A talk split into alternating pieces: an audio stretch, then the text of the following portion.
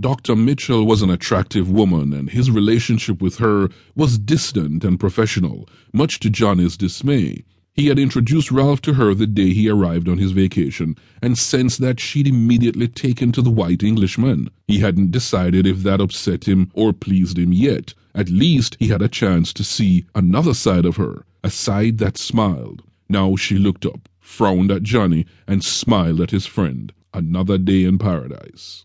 Any preliminary thoughts? Johnny asked.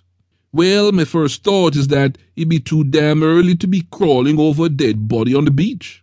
What's the best time? Ralph asked. After my lunch settled down. Never is even better.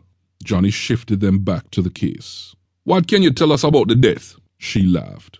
I can say for certain that it be permanent. Beyond that, what you want to know about the late Sweet that a body could know before doing an autopsy. Knowing who killed him would be good, Ralph suggested. Dr. Mitchell smiled. I can't tell you that, she said. Even if I know, if I start doing the job all alone, you see, then they'd realize they don't need to pay Johnny Cliff for walking around and looking important. That wouldn't be nice. Johnny had grown used to her teasing, but its sharpness always caught him a bit off guard. So tell us what you can tell us without upsetting the balance of things, ruining my career and all.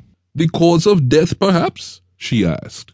Johnny folded his hands. That might be useful. Well, this one you get to pick and choose some. I can't tell you the order of all that had happened to him. The autopsy will make things clearer, I suspect. But it would appear that someone was not pleased with Sweet. During this morning sometime, old man Sweet was hit on the head with a blunt instrument, stabbed, and he might have drowned. At least his lungs are doing a good imitation of an aquarium. With what? Well, the drowning was with salt water. She laughed. They probably stabbed him with a good-sized knife. The blunt instrument was roundish and probably wooden. I found splinters in the wound. And before you ask, I think he died sometime early this morning. So he wasn't up on the beach? Ralph asked.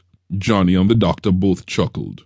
Not up to here, Johnny said. He pointed at the edge of the water, which lapped about ten feet below the body. This is high tide. If he floated here, he still had to walk a piece to get to where he is now. Doc Mitchell pushed sand towards the body. Couldn't have happened to a better gentleman. Such sarcasm, Johnny said. Well, if you find someone on the island who is sorry this old man is dead, let me know. Better yet, send him down to Cecil so he can do a story on it for his papers. Cause I telling you, that be news.